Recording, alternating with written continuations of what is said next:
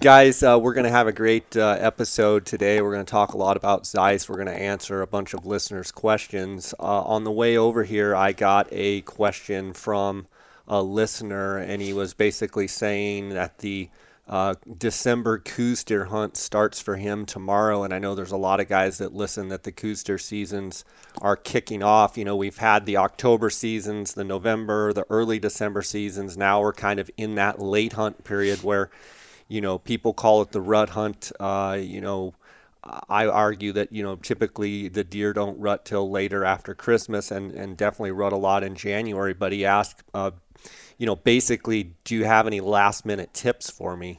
And so I send him a couple messages. Um, on those situations, I like to kind of just press the button and actually talk to the person. So he, you know, gets to hear my voice, gets to hear the inflection, and, and tried to point out some things on field judging, tried to point out some things on tactics, but I thought I would just go ahead and, and say it here and then let you guys kind of weigh in. You guys are both avid Coues deer hunters you know, I think one of the things uh, to answer the question is I think a lot of guys go out early and they go hard and they go hard for the first week, maybe 10 days. And th- that's great. And a lot of great bucks get killed in that time frame. Mm-hmm. But I also see a lot of guys go out early and they go so hard that they burn up all their they, vacation time. Burn they burn up their time with their wife of, you know, honeydew time and then when the hunting gets really, really good after Christmas, it seems that there's Christmas obligations, New Year's obligations, all those sorts of things, but they've kind of burned their time early. Mm-hmm. So I try and tell people uh, to go the first couple days, get a feel for it. You know, if, you don't have the time to hunt the whole period, mm-hmm. to kind of strateg- strategize on when is the most effective time. Granted, I think the first couple days could be great. You could catch those bucks that have had a little bit of a break from, you know, some of the other seasons. Yep. yep. Uh, but then I think it's important that you focus on when those deer are going to be most out in the open, right. most potentially chasing does. And I think we would all agree the beauty of these late December hunts activity. are that late that that activity in that late period of time. Yep. So that was one of the things I pointed out. Um, and, and the other thing was, as that hunt progresses, there's a transition where all of a sudden, just one day, you wake up and there's deer just really all over the hillsides. They're a lot more visible.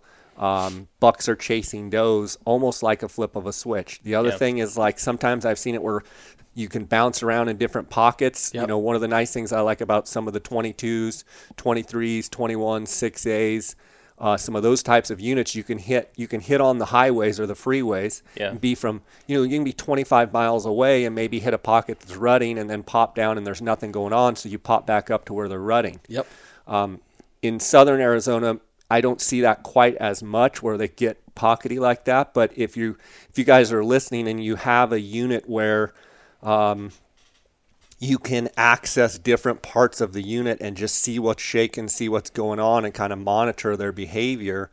That might put you right well, on a pocket where the deer are going to be rutting. My thing when you said that, like just in the very beginning, is big views. I want to take in as much country as Absolutely. possible and get the biggest look I can get, and and look for the pockets of does because that's going to dictate like, you know, what's going on over there versus what's going on. It could be ridge to ridge, let alone you know you know 25 miles away. So I, I think it's it's it's literally being able to to you know don't put all your unless you've got like a really big buck located right. and you've seen them to, or that, you have an area that, that you yeah, specifically that, want to hunt the yeah, whole time. That's a whole yeah. different deal. I get it. But if you're just out and you haven't had the time to scout, I'm looking for big views and I, you know, put the glass out and let it walk and let it, you know, let's just see what's going on. And, and don't just dis- take the temperature. And don't get discouraged when you're seeing those does, because especially on this December hunt, you see those does the first week. There may not be any bucks around, but like Jay was saying, flip of a switch. Yep. There could be five bucks chasing the same four or five does in a week. Yeah, and so. I think you make a good point there, Cortland. Like seeing does, you feel like, well, shoot, there's just five does. There's nothing going on. But That's literally, like, you could come back in seven days that's or honey. 10 days. Yep. And there's, like you said, five bucks chasing one doe. Yep. All, it, all it takes is that one hot doe to bring those bucks in. So. Right. and and focusing too on these early days, like where are the doe groups? What's going on on the hillsides? Mm-hmm. What's their behavior?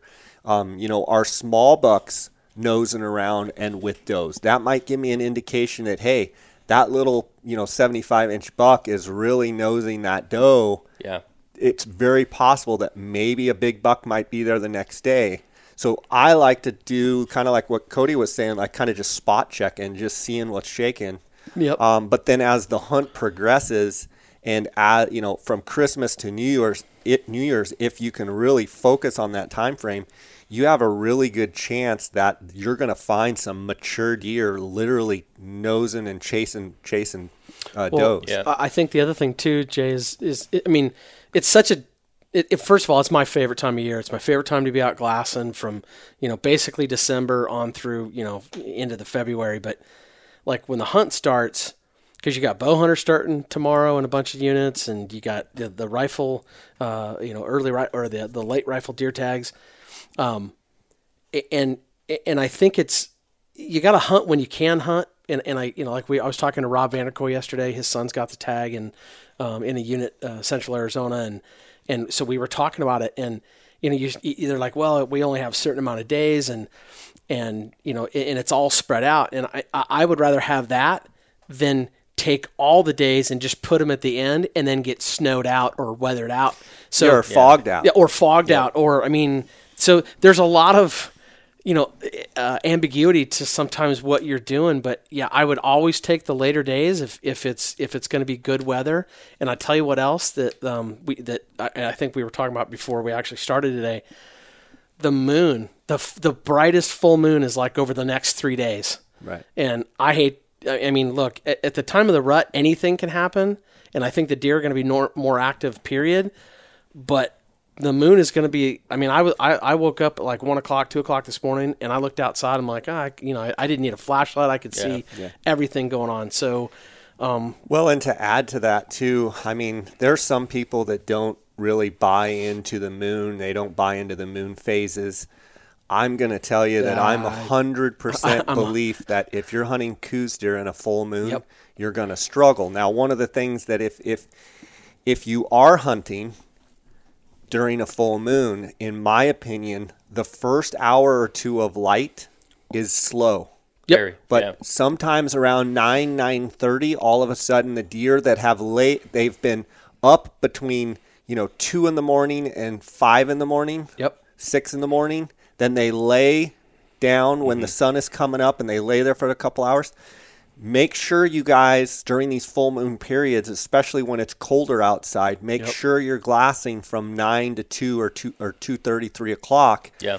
And then also expect the last hour or two to not be prime time. I see prime time when there's a full moon. I see it being from nine to three. exactly. Yeah, and we actually experienced that on my, my November hunt this year. We had the full moon. It was 100% full the second day of the hunt. I ended up, I shot my buck the first afternoon, but we were watching deer stand up and rotate in their bed and lay back down at 6:30 to 7 o'clock in the morning. Yep. And we saw more bucks between 10 and 2 Yep. than we did any other time Yeah, of day. that's- So, That's Yeah. textbook. Yeah. That's it, You know, an, a couple other tips that I gave this gentleman too from a field judging perspective, and I'd like to get you guys to weigh in on it, is, you know, these late December hunts historically are periods of time when guys are seeing better bucks in general.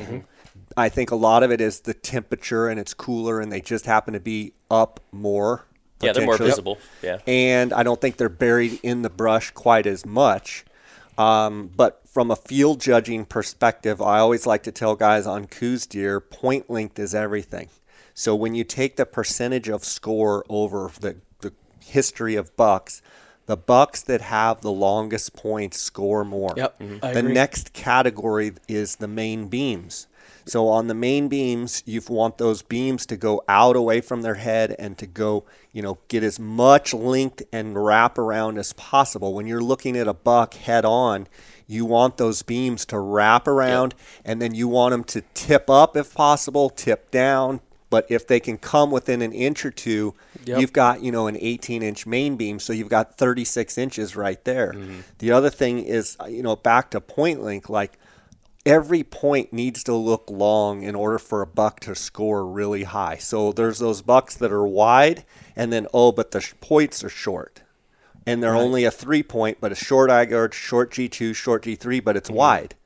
Well, width is the last bit of consideration when it comes to scoring credit as far as percentage of total score. Yeah.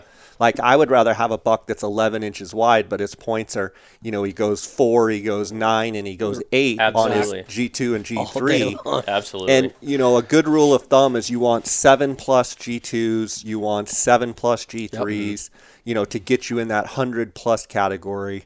And the only other thing I'll add, and I'll let you guys jump in, is most every single buck over 100 inches when you are looking at binos and i would even argue no matter how far of a distance once they get 100 and above they look pretty big Yeah, they, They just do. they have that Yeah. that boxy, brackety kind of. the frame That look just- frame you look. can just see well, them when you get that much antler too on a deer's head, that's not realistically is not very big. It definitely makes them stand out, especially if you got two or three bucks together. yeah Yeah. yeah, and, and you know body size is everything Mm-hmm. uh, but y- you know and, and we're going to be talking about zeiss optics here and you know having good optics and the ability to be like wow that's a big frame and he's got long points and Mm-hmm. look at his beams i mean that's where you're you're getting into bucks that are you know 100 plus category for try sure. to get as many angles on them as possible. And and with that being said, if you get angles and you're like, eh, he doesn't look that good. Normally, like 100 inch plus bucks, they look pretty Good- good, good no matter what yeah, angle. absolutely. And they always look big walking away too. So Well, I was going to say that Yeah. I, that was my next thing was that, that,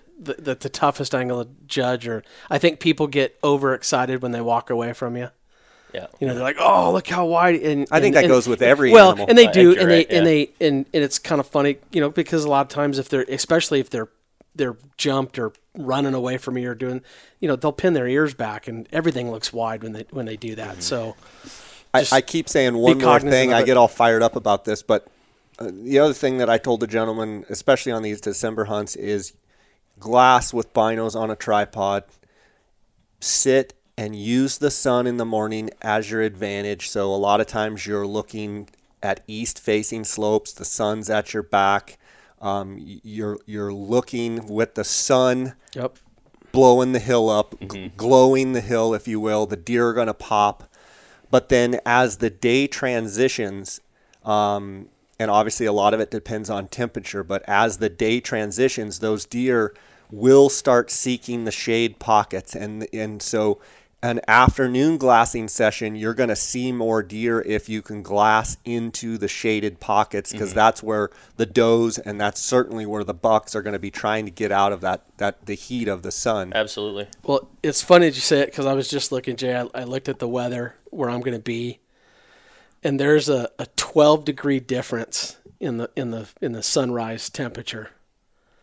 And so I think a lot of times too, if y- y- you should be in position, you should be glassing, you know, in that that that twilight up to right up to the sunrise, but really use that sun because those deer will stand up and try to get they will take every bit of warmth they can Absolutely. get Yep. and they will absolutely stand there and i've actually watched them stand up get in the sun get that you know kind of shake off and do their thing and stay heated and they'll lay right back down in the same spot and just sun there until they feel like it's you know it's time to go or move or stay there or but um, I mean it's you know where I'm going to be it's going to be 28 degrees on on Monday and it's it's 40 degrees on on Friday. So there I mean there's that's it's it's a big difference in temps. Yeah, and I mean, I think Coues deer are a lot like bighorn sheep as well. They they have very thin, thin hides, Yep. uh, thin skin, and I think they conserve energy better by actually laying. And I notice this in Mexico a lot when I'm down there in the month of January on those really really cold mornings where we may get in the low 20s, even sometimes the teens. Like for the first couple hours, the they deer even, they they're just going to be bedded. Yeah. They can conserve more energy and stay warmer by actually laying. Yeah. Whereas I hear a lot of the Midwest whitetail hunters and, and back east where they say, oh, cold morning, those deer are on their feet. Well, our deer being thin skinned, I see them laying in the sun. Mm-hmm. They'll get up, they'll go over and they'll just lay so the sun is hitting them, and they may lay there for two hours. Yeah, or, or all day, depending on, on how cool it is that day. Yeah. And if you have a little bit of wind, we found a more you know, late in the season, you tend to get a little bit more weather that moves in, especially end of December, right around Christmas. And we've seen a lot of those bucks literally laid out in the sun all day if there's a decent wind going because they're I think they're conserving their, their energy, but they're also gaining as much heat as they can. So it's uh it's definitely they've they've definitely got a different attitude about things. I think one other thing to hit on the on the late deer season. Um, you know, there's people that say that killing a big buck and patterning a big buck on the, and I think patterning is probably the key word, but uh, finding a big buck like in the early seasons or like the youth hunt or, or whatnot in October. Um, you know, when the rut starts to come on and the later you get, if the big buck that you found or you had on camera or whatever, he's not around, it you've got to broaden your your your view. Whether you got to move to another side of the ridge or bigger, you know, can't or I, I just would flat out tell people if he's not where you normally see him, it's just the time of year. They're more active. They're they're moving more. Um, you know, I think if you go back to the old reports of of uh, the game and fish and the studies they did, I think you know their their their uh, their area like quadruples. Yeah, Uh, I mean so during this time period, like mid December through the end of January, bucks can go just completely AWOL. The converse of that, though, is I think sometimes people have photos of a buck or they've seen a buck scouting and then they just go, "Oh, I didn't see him. He's not there." Yeah. I would argue until you've exhausted every single mm-hmm. angle and you've made sure that that buck's not there, that then you broaden your search and continue looking. Exactly. You know, I think that Richard Just- Ockenfels study uh, that yeah, you're talking yeah, about. I was gonna say it's the it- he shows like the 15th through the end of January. Sometimes those bucks can go like five miles. Yep. And five miles in Coues country, as you know, is incredible. But the the flip side of that, though, is too you might be glassing a basin and haven't seen anything. All of a sudden, a buck comes walking into your life that you're like, oh, I love you. Well, yeah. I, yeah, I mean, there's, and I, and I think that that's it's been proven time and time again. How many guys do you know that have sat in the same spot and they, you know, they're they're they're they're not seeing the deer, and all of a sudden, you know, four days later, the deer uh, just appears out of, you know, you, that I'm if it's in the late season, I'm telling you, I'm that deer was working his, you know, scrape lines or whatever he's doing. But he's looking for does, and he just happened to cycle back through. Yeah, and So- you know we call it run and gun in the late season. Cover as much ground as you can and hit those pockets like Jay was talking about because you just never know where those deer are gonna pop up again if you, if you do lose a buck that you've been watching. For sure, guys. Um, thanks for answering those Coues deer questions. I hope some guys get some Well, good luck out to of all that. of them because it's uh, It's a great time of year. just my favorite time love of it. year for sure. Absolutely love it. Let's dive into some of these questions.